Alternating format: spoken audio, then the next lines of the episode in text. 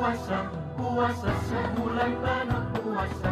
Puasa puasa Ramadan bulan mulia. Puasa puasa wajib bagi yang beriman. Puasa puasa sebetulnya Assalamualaikum warahmatullahi wabarakatuh. Masih bersama saya Septian Haikal di Project Podcast. Nah kali ini kita bakal bahas masih seputaran bulan suci Ramadan nih Dari awal tadi kan kalian udah dengar kan Kalau ada lagu yang identik nih dengan puasa. Ini lagu lama sih sebenarnya masih juga eh, terus di diperdengarkan lah ke masyarakat. Untuk mm, menambah eh, aura ya euforia dari bulan suci Ramadan. Sebelum kita ngobrol jauh, masih sesuai dengan tagline kita, ngomongin apa sih? Lah, emang ngomongin apa? Ngomongin puasa.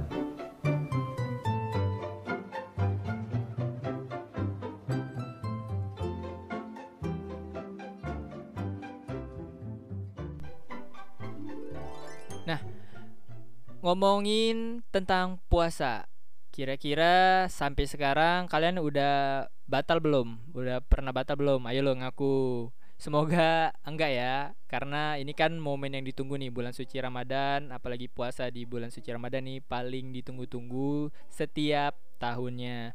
Dan semoga kalian bisa memaksimalkan ibadah puasanya dan juga ibadah-ibadah yang ada di bulan suci Ramadan. Kali ini di episode kedua ini kita bakal ngomongin puasa. Nah, di awal-awal ini uh, gua udah searching ya di internet kira-kira apa sih yang enak dibahas gitu kan.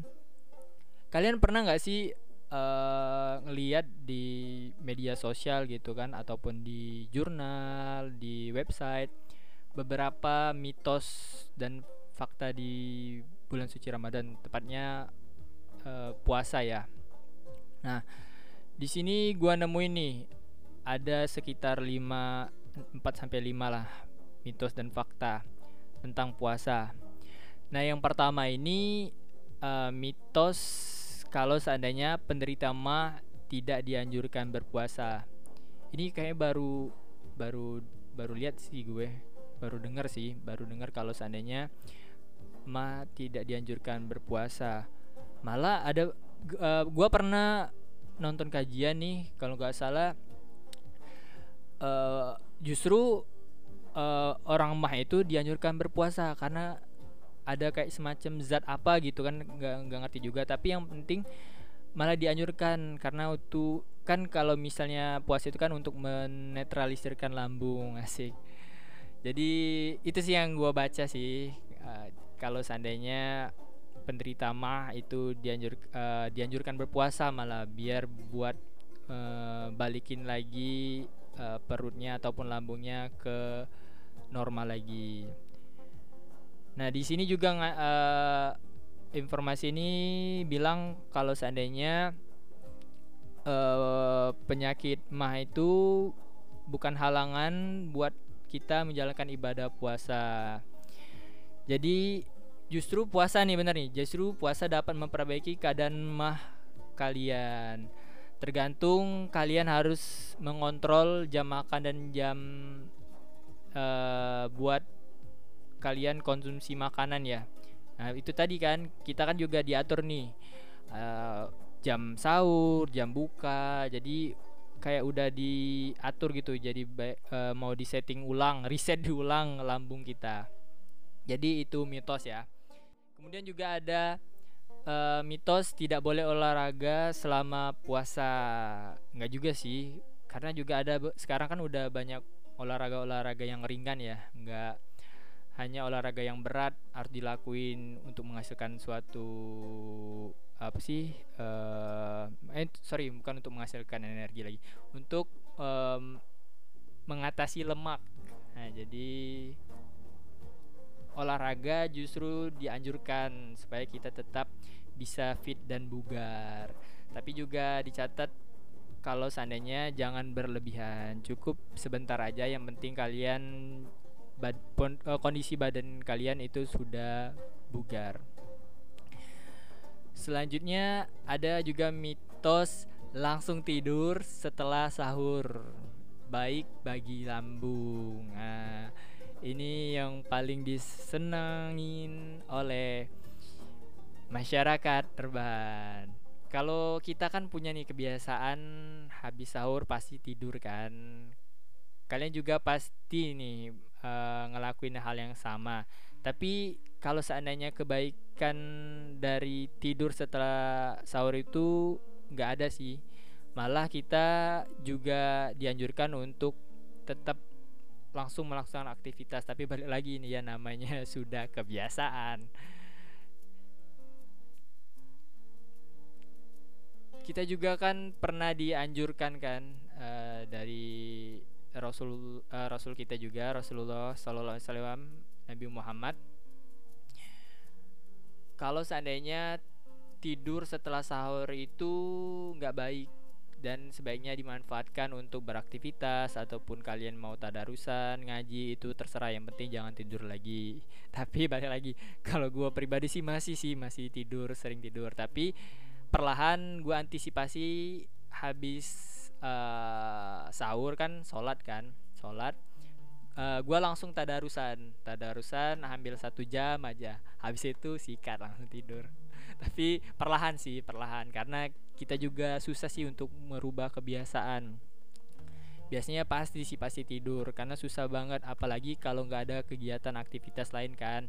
Jadi kita harus cari sih apa sih kegiatan-kegiatan yang bisa kita isi setelah uh, sholat subuh biar kita nggak langsung tidur gitu kan. Kemudian juga ada mitos uh, tentang gosok gigi. Ini baru sih baru semalam juga gua nonton di kajian ya di YouTube. Kalau seandainya ada yang tanya nih Ustadz kalau seandainya sikat gigi boleh nggak di bulan suci Ramadan? Maksudnya di puasa lagi saat puasa. Nah ini hukumnya makruh sih. Tapi balik lagi ini menjadi batal kalau kalian uh, sikat giginya pakai risol. Eh nggak masuk akal ya. Sorry misalnya sikat giginya pakai coklat itu pasti batal. Aduh receh ya. Tapi enggak uh, jujur ini juga nggak apa-apa sih makruh kan. Eh, nggak uh, boleh eh dikerjakan nggak memperoleh pahala nggak dikerjakan uh, mendapat pahala. Jadi baiknya kalian sikat gigi itu setelah kalian sahur jadi masih ada waktu-waktu imsak tuh manfaatin buat kalian uh, sikat gigi. Jadi pa pada saat kalian bisa tertelan ataupun misalnya kalian juga masih kayak odolnya masih nyangkut itu masih ada di dalam mulut kalian jadi kan bisa kumur-kumur lagi dan juga bisa minum air putih lagi. Nah kemudian mitos uh, yang terakhir ini ya. Yang terakhir kumur-kumur nah uh, apakah boleh berkumur-kumur di bulan suci Ramadan? Nah dari artikel yang uh, saya baca nih kumur-kumur boleh sama sih kayak kayak tadi makro asalkan jangan tertelan. Yang menjadi batal kalau seandainya kalian kumur-kumur pakai sirup marijan. Nah itu yang batal. Jadi usahain jangan kalian kumur-kumur pakai sirup. Ataupun misalnya pakai uh, apa sih yang lagi sekarang? Dalgona. Nah itu jangan. Itu pasti batal. Jadi usahain kalian jangan terlalu sering kumur-kumur. Nah ada juga pertanyaan gimana kalau misalnya kita ambil wudhu kan? Nah ambil wudhu ya jangan kelamaan kumur-kumur di bagian kumur-kumur-kumurnya. Ini pas tangan, pas ke mulut dilama-lamain. Malah seember diambil dimasukin ke mulut. Nah, itu batal. Kalau seandainya kita ke ketelan kan.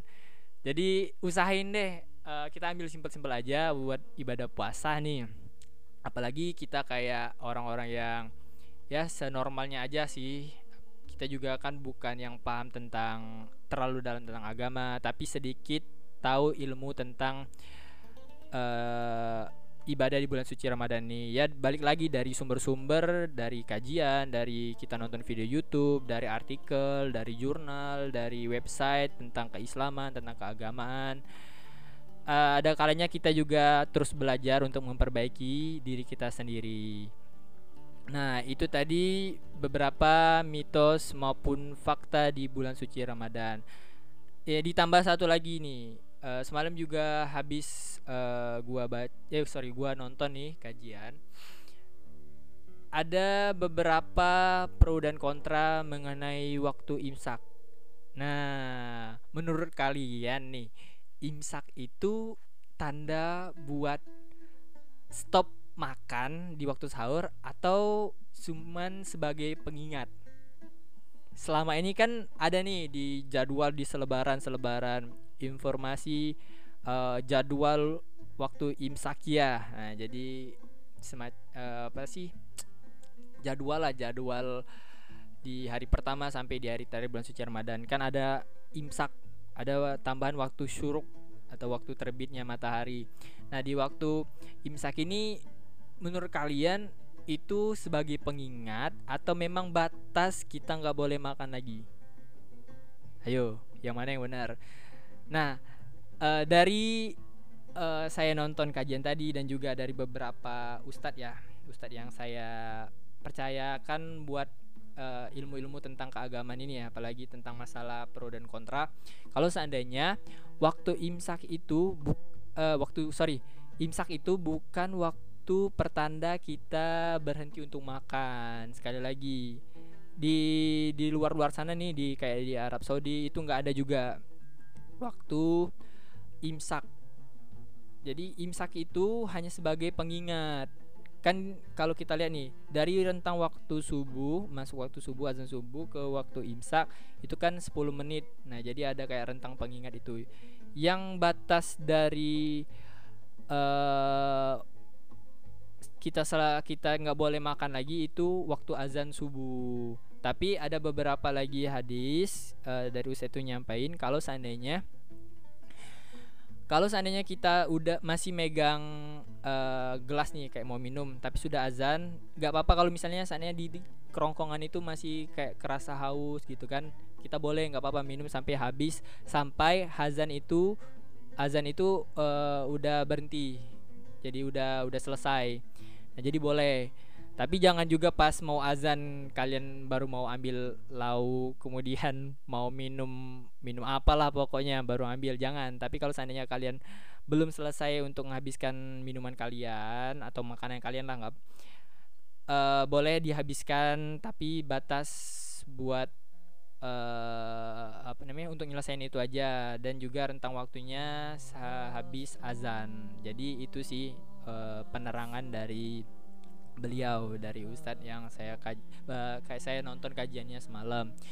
Jadi terserah sih kalau kalian mau juga uh, imsak sebagai batas waktu kalian nggak makan lagi karena buat jaga-jaga nih entah kalian takut batal kan baru udah ba baru aja mulai eh begitu uh, tahu kalau seandainya imsak itu nggak boleh lagi makan lagi udah batal aduh jadi nggak puasa kan. Jadi nggak jadi terserah kalian yang mana sih. Kalau gua pribadi sih ambilnya imsak itu sebagai pengingat aja sih. Kayak misalnya imsak masuk waktu imsak.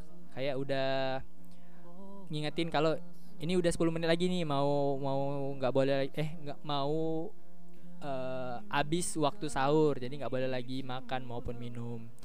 Jadi sebagai pengingat aja sih tapi bukan rujukan stop berhenti makan but uh, it's up to you kalian mau uh, imsak sebagai berhenti untuk makan ataupun sebagai pengingat. Yang penting kalian bisa memaksimalkan sahur kalian dengan makan makanan yang sehat dan bisa menunjang puasa kalian. Oke, jadi itulah mitos dan fakta tentang puasa. Jadi ambil aja nih yang positifnya aja karena juga saya bukan ustadz ataupun pendakwah. Uh, kita sama-sama belajar di sini Dan kebetulan juga uh, di bulan suci Ramadan kan ada baiknya kita juga menebarkan benih kebaikan. Asik. Jadi itulah sedikit bahasan dari project podcast kali ini. Semoga bermanfaat dan semoga juga dapat memberikan pesan positif bagi kalian. Ambil yang baiknya, tinggalkan yang buruknya. Tetap masih di project podcast dan kita kali ini ngomongin tentang puasa. Next uh, buat episode selanjutnya ada salah satu temen saya jadi kita bakal ngomongin di luar dari Ramadan ya, sedikit keluar dari Ramadan. Kita bakal sharing lah. Sharing dengan teman saya ini nanti saya kasih tahu. Pokoknya tetap di project podcast ngomongin apa sih? Saya akhiri wassalamualaikum warahmatullahi wabarakatuh.